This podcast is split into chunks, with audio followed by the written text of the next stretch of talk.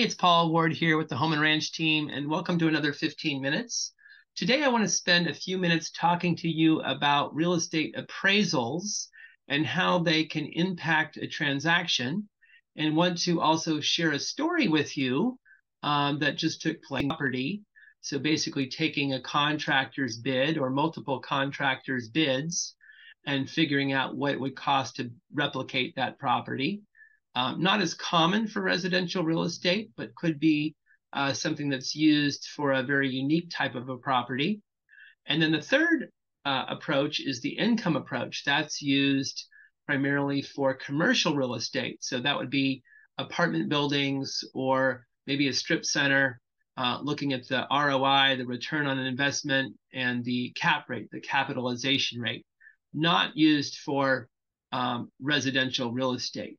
Uh, the comparison approach is really the approach that most appraisers use and most banks and lenders use for uh, single family homes. So I want to explain or just share with you a story that recently happened um, to me when it came to selling a custom home.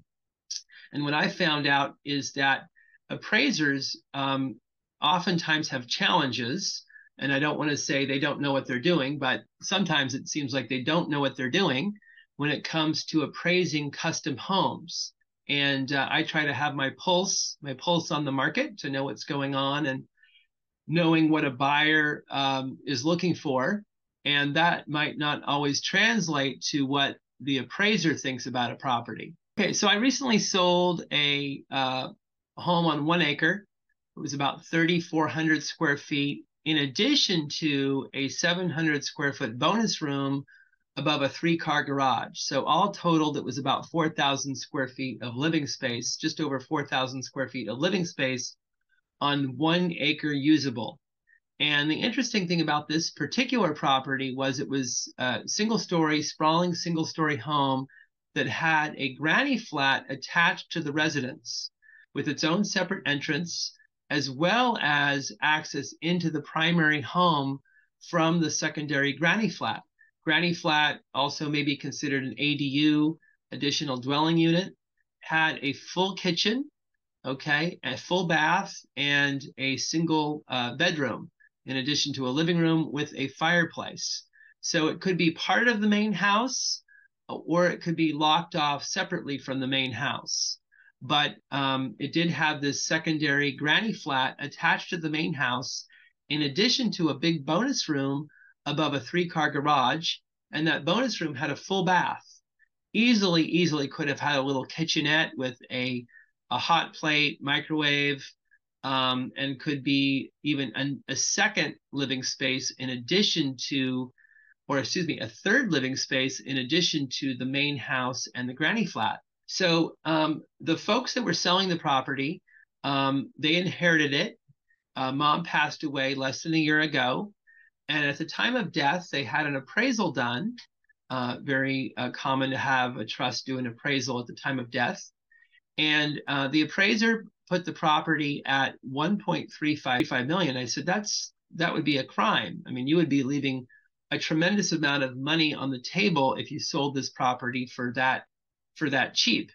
And um, I put the property, given that it had an ADU or granny flat, and also potentially another living space above the garage, I put the property at just under 1.8 million.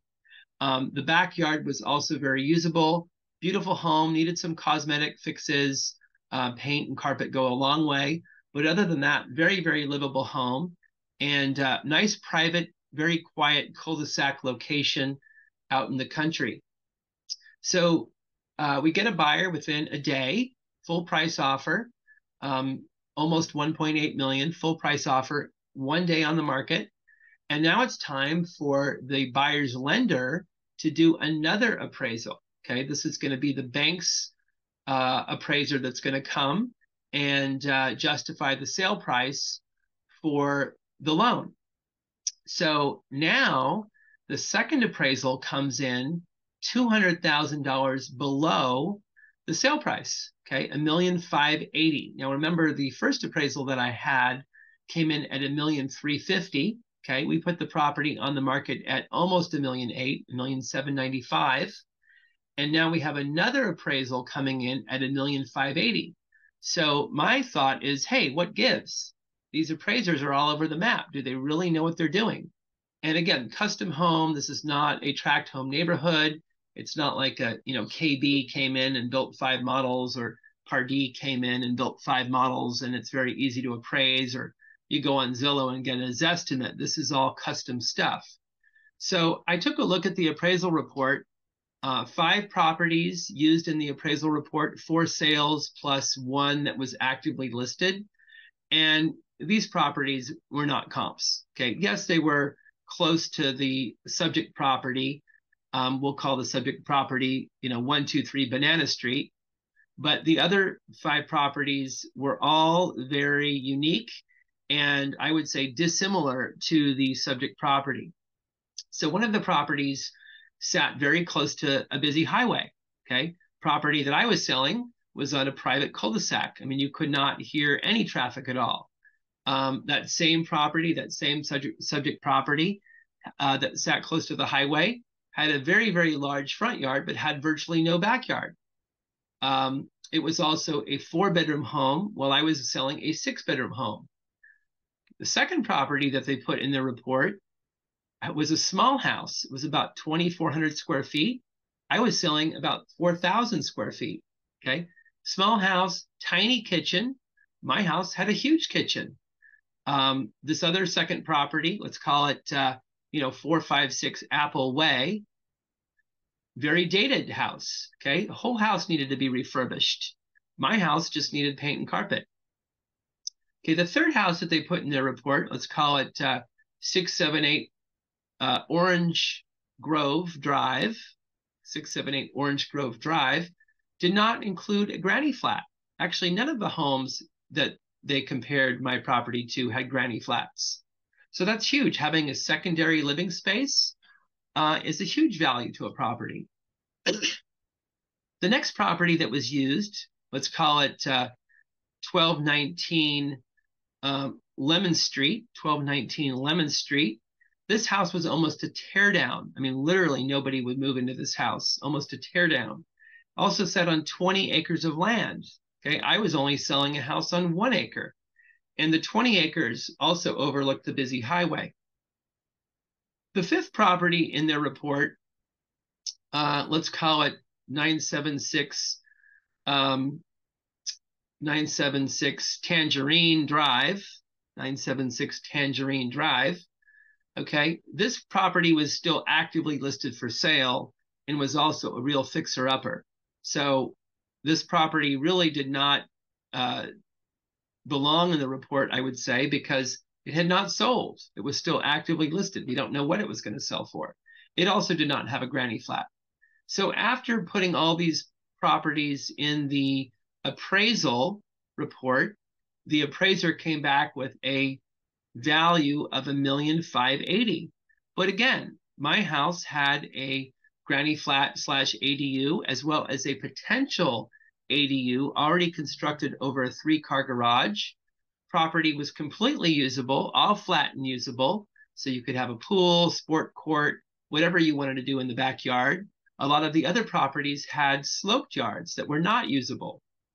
So my my advice here is if you're going to sell your house and you get an appraisal, the appraisal might not be accurate and it might not reflect what a buyer is truly willing to pay for the property. The uniqueness of your property really determines its value. Okay. At the end of the day, a property is worth whatever a buyer is willing to pay, not necessarily what the appraisal says it's worth. I had to convince the buyer and his agent that our property was worth every penny that he was paying, a million seven ninety five, which was over two hundred thousand dollars above his appraisal and four hundred and fifty thousand dollars above the original appraisal that the seller did. So appraisals are not always accurate, especially especially in custom home neighborhoods where where the properties are all very unique. So very important to pay attention to um, the appraisal report, but also very, very important to know um, what buyers are looking for and what they're going to value over other properties that might be on the market. Hopefully, this is helpful. Uh, certainly, reach out if you have any questions. Here to always here to help. Uh, Paul at homeandranchteam.com, and of course, we always want to thank our sponsor, Opus Escrow. And have a great day.